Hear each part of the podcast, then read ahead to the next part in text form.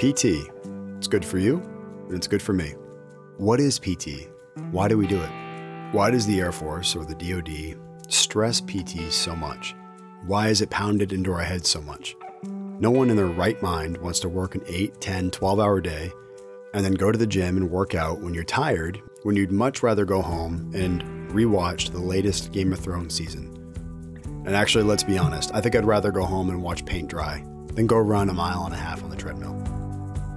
What if I told you that there's more to PT than just the physical aspect of it, to make sure that we're physically fit, to be those effective warfighters that's expected out of us? What if I told you that you could PT and still have fun? Yes, the F word fun. And what if I told you that you could do that right here on this base during the week, on drill weekends, whenever you'd like? PT does not have to be a grueling, additional chore that we all dread throughout the day. It can be fun and rewarding if done right. Because it's so much more than being physically fit. It can help promote a sound mind as well. Because when you PT often, not only do you look good, but you feel good, and it's just overall good. But we're going to get to more of that later on in this episode. Because PT is not the main topic of this show, but it does relate to it and how to be physically fit and be ready to fight for anything that comes our way.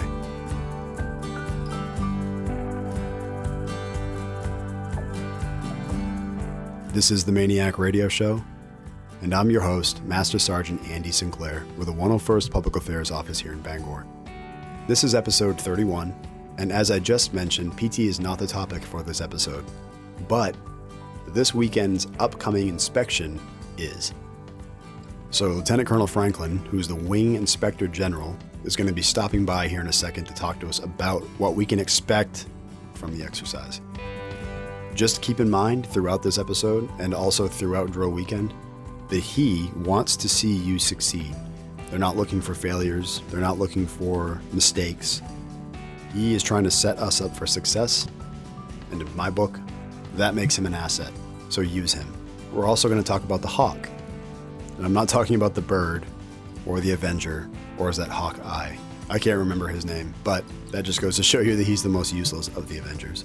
But in any case, the Hawk, H A W C. I believe that stands for Health and Wellness Center, but don't quote me on that. So we're going to talk about that. We're going to talk about PT. But first, Lieutenant Colonel Franklin has just stepped in, so let's get him on the microphone.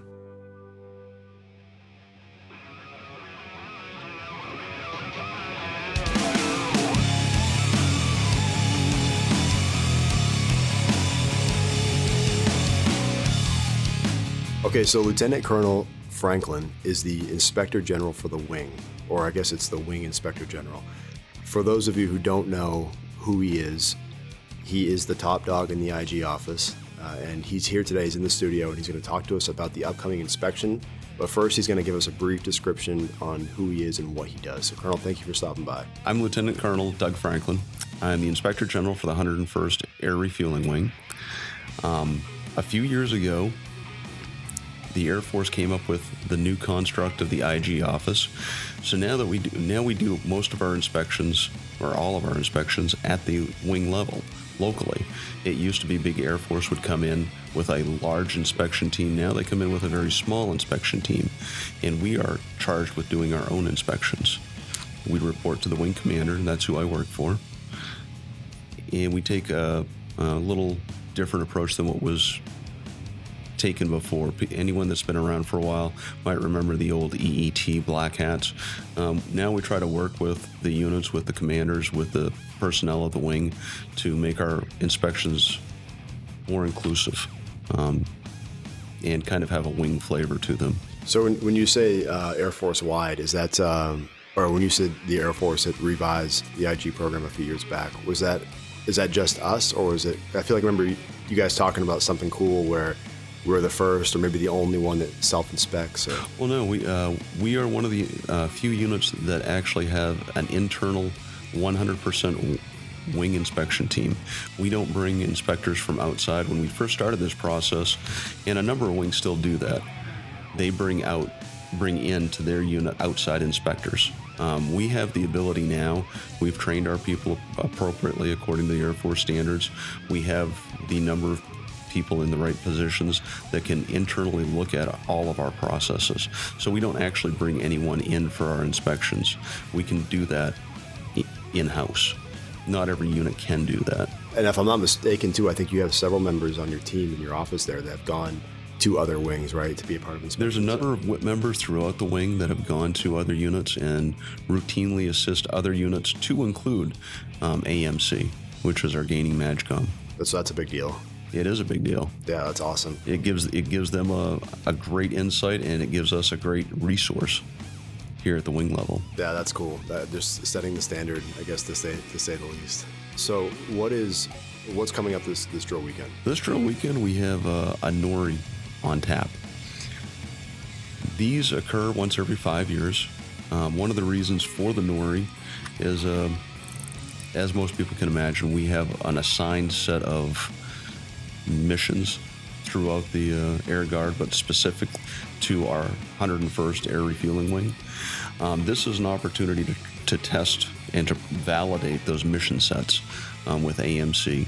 And why do, why do we need to do that? It ensures enterprise wide, not only to ourselves, but to the rest of the Air Force, that we can do our mission sets that were that are presented to us. Um, if we can do this mission set, really we can do any mission set. So this is the one that we're really tested on. Again, we're tested every five years. Um, a number of the members may have, it may seem like we've done a lot of these type of exercises um, in the last year.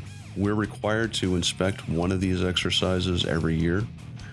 In the last year, we've done five. This will be our sixth one. So, yes, we have been quite busy. Um, we've been busy in the IG office, we've been busy as a wing. We're going to be the first unit in the Air Force that has actually broken up this inspection into different phases. So, that being said, we started this this inspection actually started back in November of 2018. We continued it on to December of 2018 with the follow-up inspection, and now we're going to wrap this whole inspection up in April. Um, we'll get a grade on that. Um, we'll move forward from there. The difference in this one is, in doing it this way, we're taking little bites of the apple instead of one giant bite. We've been doing it in little phases. For a number of people in the wing, it's going to seem like they've been really busy. For probably the vast majority of the wing, they're going to be wondering what they're doing because they've already been tested on that portion. So this drill weekend, it's important for them to, to stay in, in the game, to stay engaged. When they're asked to do something, do it expeditiously, as quickly as possible. Um, and we're almost at the finish line. This is really the culmination of what we've been working towards for the last several years, and especially since November when we started this inspection cycle. Should our, should our members be worried? Like if, if they have an inspection uh, team member or a WIT member or, or, anybody of the like come up to them, should they be uh, should that be intimidating toward them, or should they just continue on normal operations? You should continue normal operations, and you're probably gonna everyone's gonna say that. And if you're being inspected, that's easier for me to say being on this side than being the person that's being inspected. But it really comes down to just do your job. All you have to do is do what you know. Every air, I'm confident every airman on this base knows what they need to do for their their job. Everyone on this base fits into a giant a giant puzzle. Um, think if you if you look at our mission set as a giant puzzle, each person contributes in their own way with their AFSC, which helps us put that giant puzzle together. Um, so it, while it's easy to say, no, you don't have to be nervous, you don't have to be nervous. That is a true statement. You just, if you just focus on doing what you should be doing, your normal day to day job, do it correctly, it'll reduce your stress um, and you'll come out a winner. The wing will come out a winner. And that's good to know. I, I know me personally, I've been in situations where people that I know on a personal basis who are part of the WIT have, have come up and ask me a question and instantly you freeze up and you start thinking, oh man, what if I get this wrong, this question wrong, or whatever? Don't worry about it. Um, there will be a number of people here from uh, various Air Force agencies. Um, some will be fairly high ranking, very high ranking. Don't don't be worried about that. They put their pants on one leg at a time, just like everyone else. And really, they just want to hear what you have to say. They want to, they want to see that you can do the job that you've been trained to do. And if we just go through that and approach this that way, it'll work out. And that's that's all really good information, Colonel. So I got, I got a big question, um, and I know everybody's thinking the same thing. So I'll be the I'll be the one that takes the hit if it's an inappropriate question. But why 12 hours? It's not 12 hours. It's 24 hours. 24 hours. Okay, that comes down um, through what's called ConOps version 3. Um, and that comes to us from higher headquarters. It is required because in a, in a, in a realistic scenario, we're going to have to do 24 hour operations. So we need to show that we can do 24 hour operations. Who wants to be on nights? Probably not the majority of people. Unfortunately, we have to be able to show that we can do that. Um, like you, Andy, I've been out there when I was enlisted when we were in security forces, walking the line, going, why in the heck am I out here? But you need to understand that it really is part of a bigger picture. Um, even if you think in the middle of the night no one is watching, someone is. Um, this is part of our test phase. But also remember, we only have to do this once every five years. Going forward, are you going to see us cram everything like we have into the last six months? No. There is a plan going forward to do this and stretch it out over five years, and we're allowed to do that. The problem is the way that where our NOR-I was scheduled five years ago, the changes that came into the ConOps that allowed us to do this um, pushed us on this path. So we really have had to kind of almost jam things in at the last minute. But by doing that, we're not doing everything in a three day period. So we've kind of stretched the three day period, four day period over six months. Now we're going to expand it even more over five years. So every time that we do this, we're not going to have a 24 hour operations where people will be assigned to a 12 hour block. We'll be doing this a little differently, um, smaller bites of the apple, like I, I talked about. And the culmination will become will come at the end of our five year cycle, where we we do this all over again. But again, it won't be everything jammed into the last six months, kind of like we've had to. To be the first unit to do this and to make it more manageable, um, Wing Command has, has, has chosen that that path, and I think that was a good path. Um, it was it was discussed a lot. Um, it was talked about. Um, the issues that may arise with that. Overall, it was decided, and again, I think it was correct, that smaller bites of the apple rather than jamming everything into three, four days, stressing everyone out. Um, we chose to break this up, more manageable sections, and do it over six months. Moving forward, we'll do this again, but over five years. 24 hour ops will come at the end in five more years. So, really, once and once and done which which is a good feeling. I know we had to do 24 hour ops uh, two months ago, but uh, it almost kind of reminds me of like basic training in a way. So you get sent down to BMT.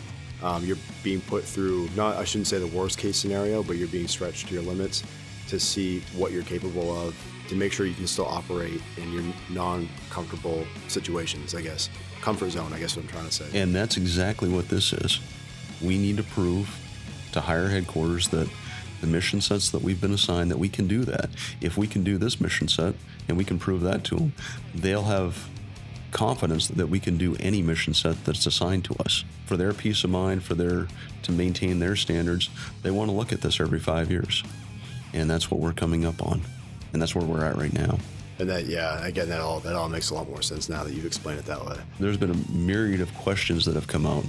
Um, the IG office has been busy working to uh, with many different commanders, commands, um, higher headquarters to get the organization of this inspection going.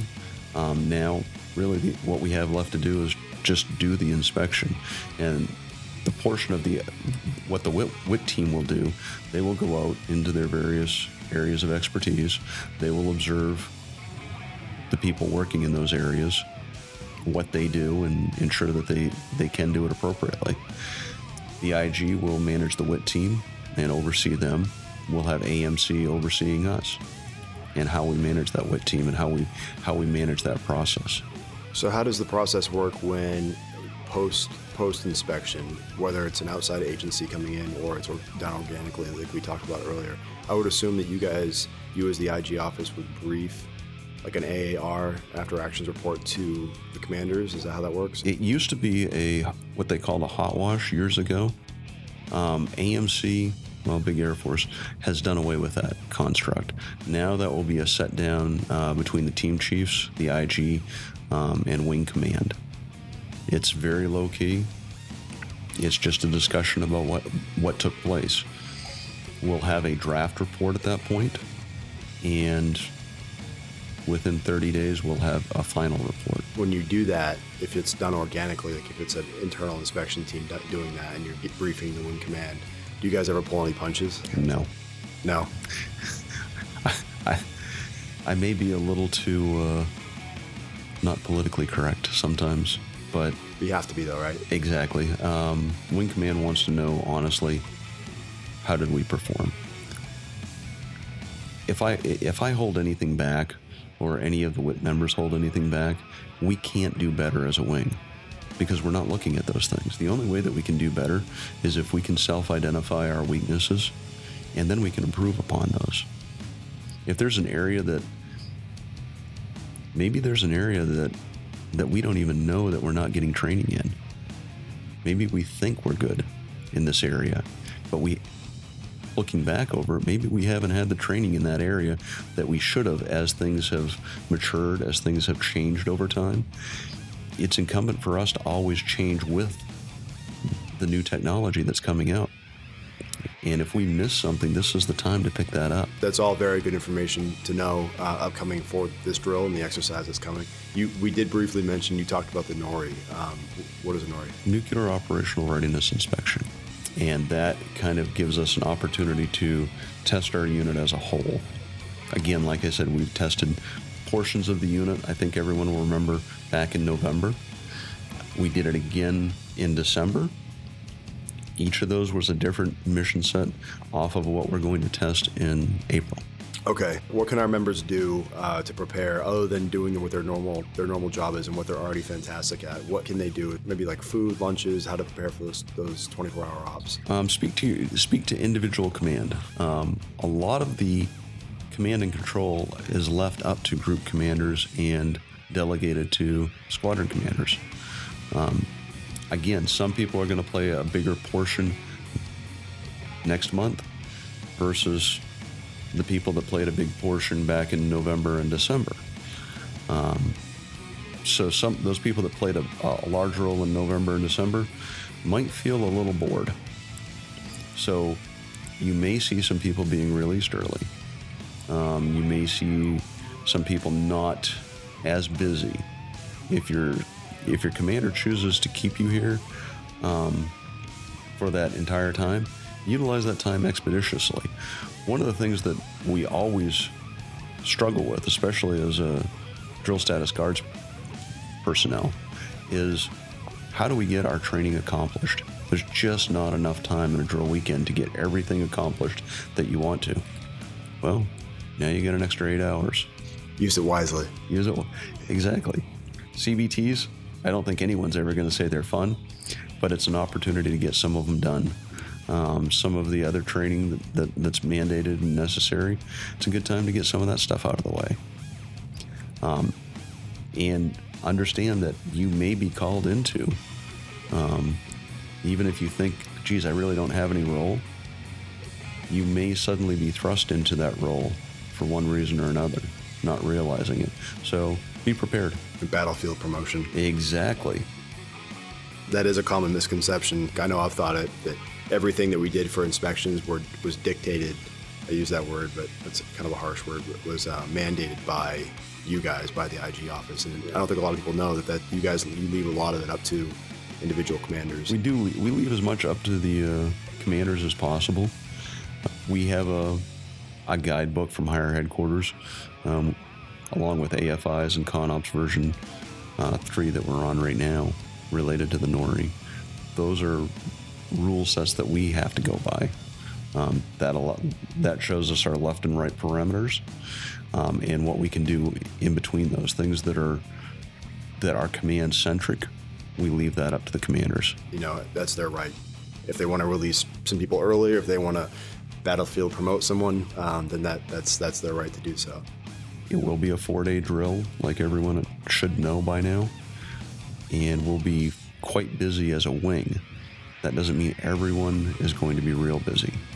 But those people that are busy, it's crucial that they take this seriously.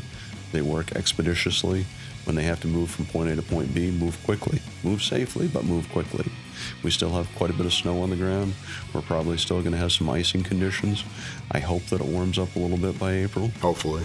Hopefully. Hopefully, it, it won't be as cold in April as it was in uh, February. What else can you tell us? Is there anything else you wanted to add about this coming inspection? Just understand that this inspection really comes around once every five years.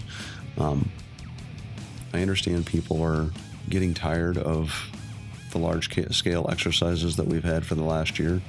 Um, this has been a culmination, and this is kind of the the, the end state. Um, this is game day. Think of it that way. This is our opportunity to prove to Big Air Force that we can accomplish our mission, that we can keep the wolf at bay. This is this is our opportunity to shine. Again, we are the first unit in the Air Force to do it this way. So we are setting the standard for the rest of the Air Force to follow. All right, Colonel. So we've talked about this individual before, but what can you tell me about General Curtis LeMay? The uh, father of uh, Strategic Air Command. One of the interesting things that he used to do was he was famous for no notice inspections. He would fly into a base, walk up to the wing commander's office, hand him a piece of paper, and say, I want you to launch all your airplanes to this point, have them go to this base, land, refuel, turn around, and fly back. And that was their mission for the day. And General LeMay would then find out was that wing commander fudging his in commission rates, his FMC rates? Um, was he being honest about what he had? And were his people trained to immediately respond to whatever given situation there was? Um, over time, that has morphed to what we have today in the Inspector General's office.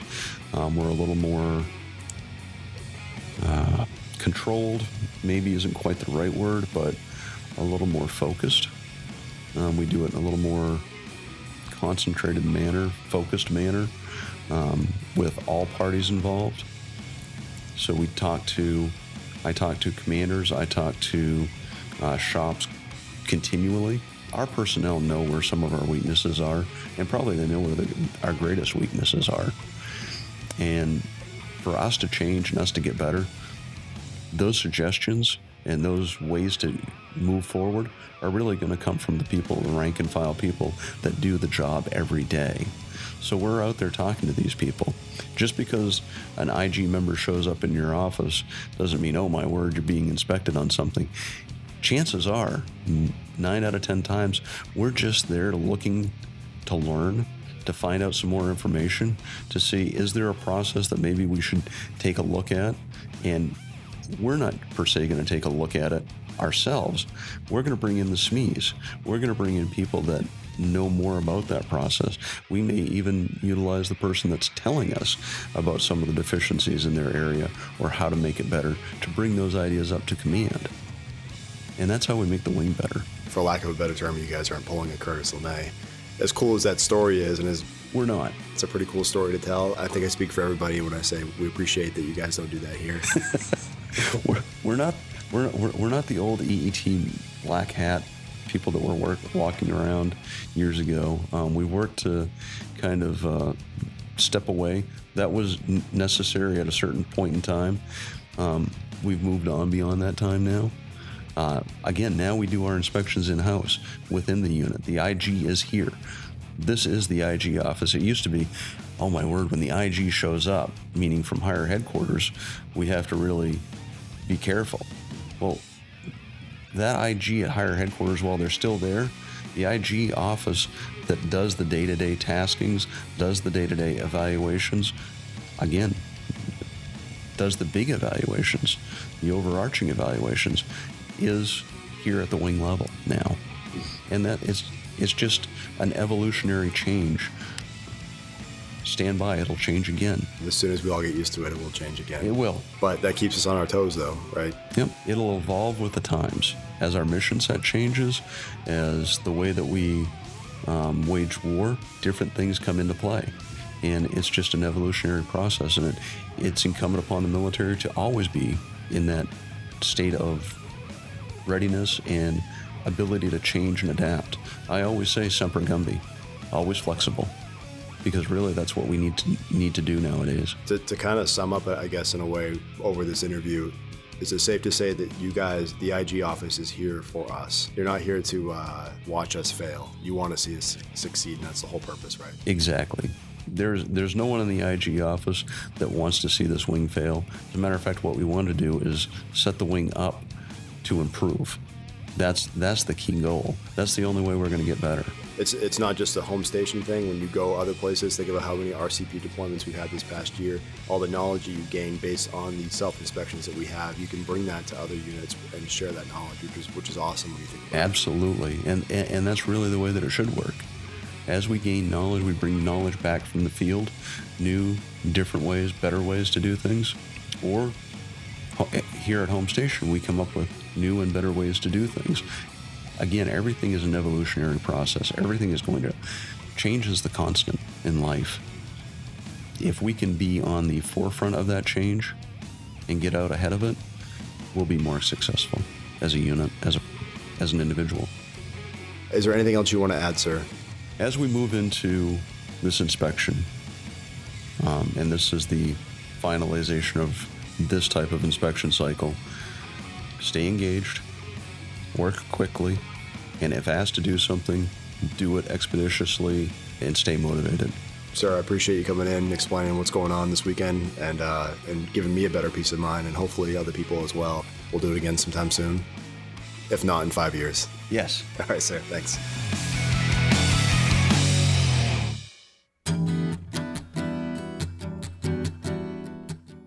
So thanks again to Lieutenant Colonel Franklin for stopping by and doing the interview. Always a pleasure. We know you're busy with the planning of the upcoming exercise and all that good stuff. So again, thank you very much for stopping by. Hey, listen, if you want more of Lieutenant Colonel Franklin, make sure you check out our Facebook page where we have this week's Why I Serve snippet featuring Lieutenant Colonel Franklin. Put a name to the face or face to the name. So that way, when you see him out and about on our installation this weekend, you can stop him and say hello. Make sure you tell him he has the best looking hair in all of the IG office. Oh! He'll love that. And while you're at it, tell him I told you to say that. If you can get him to smile, he'll buy you lunch. All right, enough of all that. So, like I said earlier, we're going to talk a little bit about the Hawk, the Health and Wellness Center, located down at 417. I think it's 417. It's a one stop shop. And in fact, Senior Master Sergeant John Duplain, who is the superintendent for the PA office, is going to talk to you about that. I have a recording that he did where he interviews Drew Matlins, everyone's favorite clown. Well, almost everyone. I'm just kidding. He's everybody's favorite clown. But listen to what he has to say because it's important information.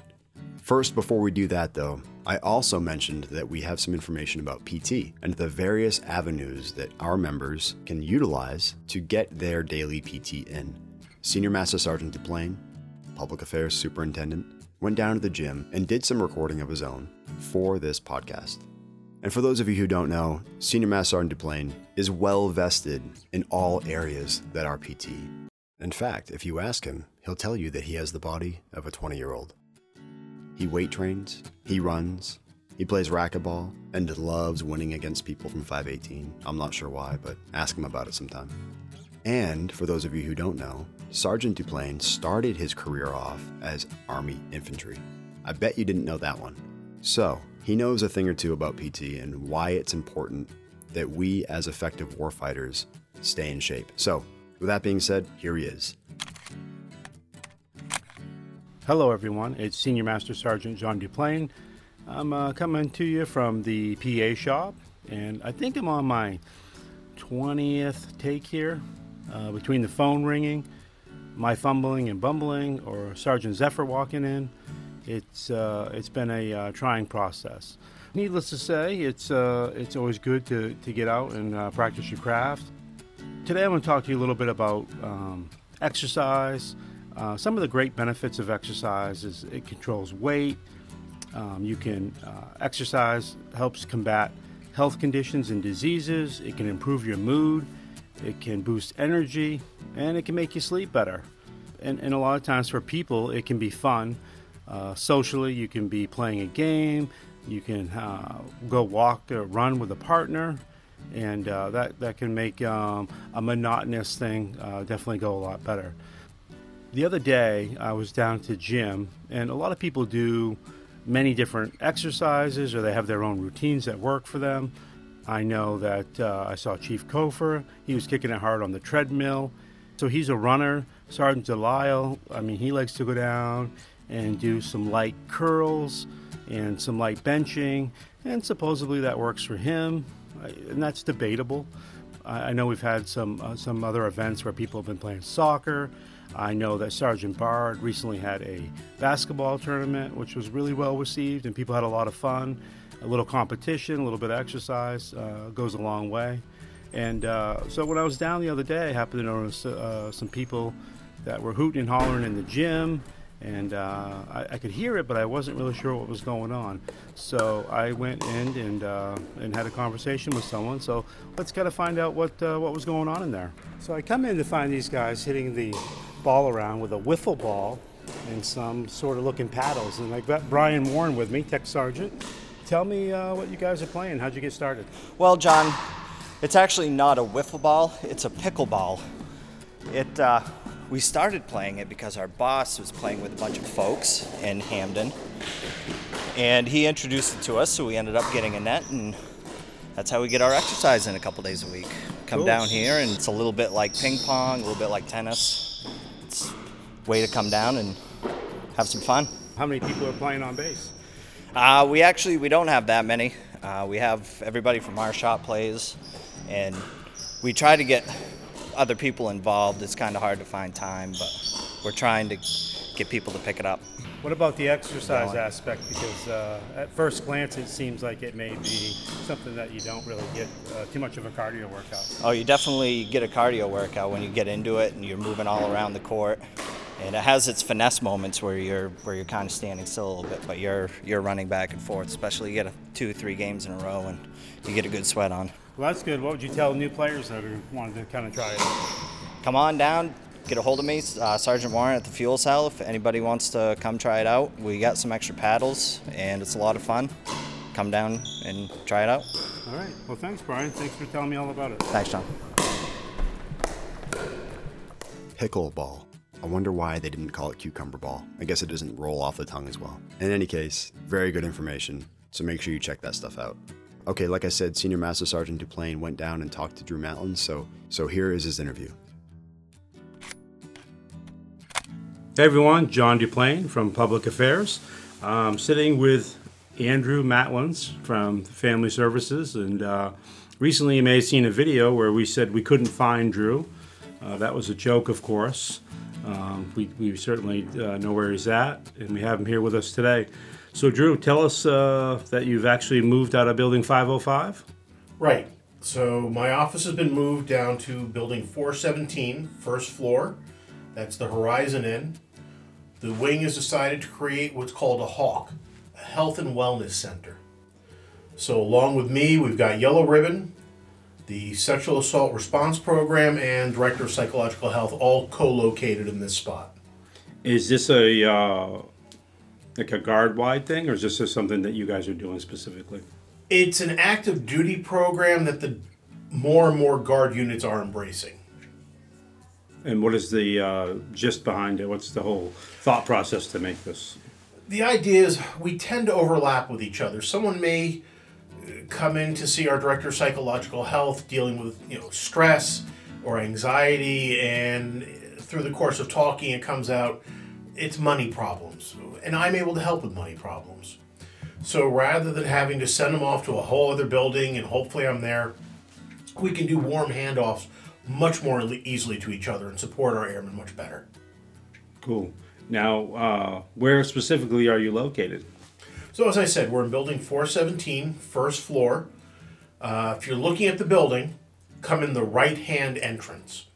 Uh, we're working on getting a sign to put out there to make it a little easier, but keep in mind, right-hand entrance, the one closest to the fence line. Okay, perfect. And what building is that? Like, could help help me identify it. Building 417, the Horizon Inn. So right next to the dining hall. Okay, perfect. I'm with you. Anything else you'd like to add for people that uh, that are looking to come down? I know you said you were worried that uh, sometimes when I go to pay or I got to get a passport photo, I may uh, just swing into the office and catch up with you. Um, and you're worried about foot traffic. What do you have to say about that? We'd love to have people stop in, whether suppose you're looking for services or help, or just to say hi. I thought I'd come in and see what the office looks like. Uh, for those who used to stop in, specific was you're looking for candy, the candy bowl's still out, but now there's one in all four offices, so you have that much more to choose from.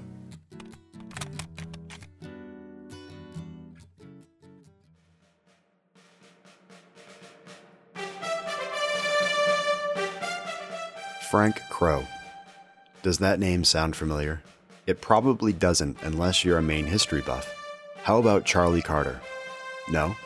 Well, to find the answers, we need to jet back to 1977, the 30th anniversary of the Maine Air National Guard. I know in today's day and age, it's hard to wrap our minds around having an open house here on our installation, with OPSEC being a key concern, and the fact that in 1977 we lived in different times. That's just the way the cookie crumbles, so to speak. But on that 30th anniversary, we did just that. A big open house for all to come and see what we did here at the 101st Air Refueling Wing. Side note, it was just one year prior when the unit transitioned into the renowned refueling unit we know today. So we, as MAINEiacs, were still pretty young in the refueling arena. The open house consisted of what you'd typically see food, drinks, families, a band, static displays from all over, not just the Maine Air Guard, and last but not least, a memorable performance by America's ambassadors in blue, the United States Air Force Thunderbirds. Wedge rolls, changeover clover leaves, and five card loops for all to see. Thousands of people stood and stared as several Northrop T 38 Talons screamed across the Bangor skyline. It was a major success on a pivotal milestone for the Maine Air National Guard. After the show, the Thunderbirds flew to Harrisburg, Pennsylvania, and Dayton, Ohio for two more shows. After Ohio, they would fly west to Wyoming. Captain Charlie Carter was the voice of the Thunderbirds. He narrated each show as a seasoned pilot. He'd had his wings since 1968, and he flew 352 combat missions in Southeast Asia. He was labeled as one of the outstanding young men of America by the United States Junior Chamber of Commerce. He was passionate about his job as a Thunderbird pilot, and both he and his wife were huge supporters of the Air Force and the job he'd been given. He'd even gone on record stating, quote, I believe in the Air Force mission, and my job as narrator is one of the most effective ways to promote that mission. As I describe the maneuvers we perform, there can be no doubt that our country's armed forces are ready and capable.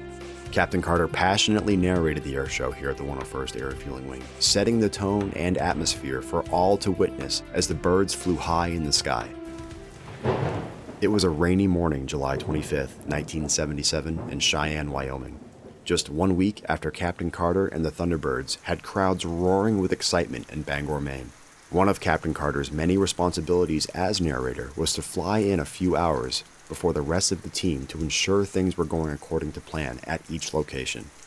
As Captain Carter's T 38 approached the runway, he scratched a landing and attempted to gain altitude. By then, it was too late to save the aircraft, and he attempted to eject. That, too, was too late. That day, the Thunderbirds suffered their first fatality in five years. Captain Carter was known as one of the greatest narrators the Thunderbirds has ever seen. And just as he told their story, in turn, his fellow airmen would go on to tell his for years to come. Later that fall, the Thunderbirds would fly over the Hoover Dam. As they did, they rendered a salute while in formation. When asked about it later, the team said they were saluting Frank Crowe. So again, who is Frank Crowe? He was the chief engineer in charge of building the Hoover Dam. But why did the Thunderbirds salute him? Because their time in Maine left an outstanding impact, both professionally and emotionally, I would imagine, as Bangor was one of the last shows their wingman, Captain Carter, would be a part of. In fact, Lieutenant Colonel Ed Cherry, the Thunderbirds commander, personally sent Brigadier General Jay Benton, the 101st Air Refueling Wing commander, a thank you letter. To summarize, the letter explains how amazed and grateful the team was to work with the 101st, and specifically mentions the outstanding customer service they received while here in Maine, and that the 101st's professionalism is unmatched. Does that sound familiar? So, why did the Thunderbirds salute Frank Crowe as they flew over the Hoover Dam?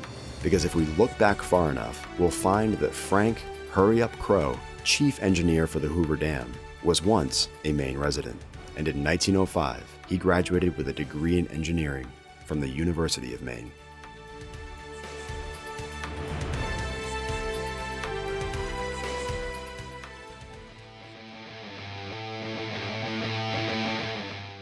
And so, that is all she wrote. I think we can go on record and say that this is the longest podcast episode that the MAINEiac Radio Show has ever seen. Colonel Johns would be proud. So, with that being said, let's wrap this up. Don't forget to check out our Facebook, Instagram, and DVIDS websites. You can check out all of our media, videos, photos, podcasts, all that good stuff on those platforms. Speaking of videos, if you haven't seen the video that the PA office just put out highlighting the amazing women that we have here at the 101st Air Refueling Wing, please head over to Facebook or Instagram and check that out. Hey, hey, every day. Hey, hey, every day. It gives the definition of superheroes a whole new meaning. So go check those out. I've mentioned it before, I'll mention it again. We have a new app. We're still in the beta phases of the app, but once it's up and running and everything is good to go, there's going to be a lot of good features. So we'll make sure we keep you in tune with what those features are in the coming future. And lastly, the exercise. Make the most of it. Let's get through it, and let's get through it together in true MAINEiac fashion. But that's it. That's all I have. Thanks for listening. One last plug in if you have any ideas for the MAINEiac Radio Show or if you want to come on and talk, please let myself or Senior Master Sergeant Duplain know, we'd love to get you on. It's a great tool to get information out and a great way to keep our airmen and their families informed with what's going on. So thanks again, have a great weekend, and as always, thanks for listening.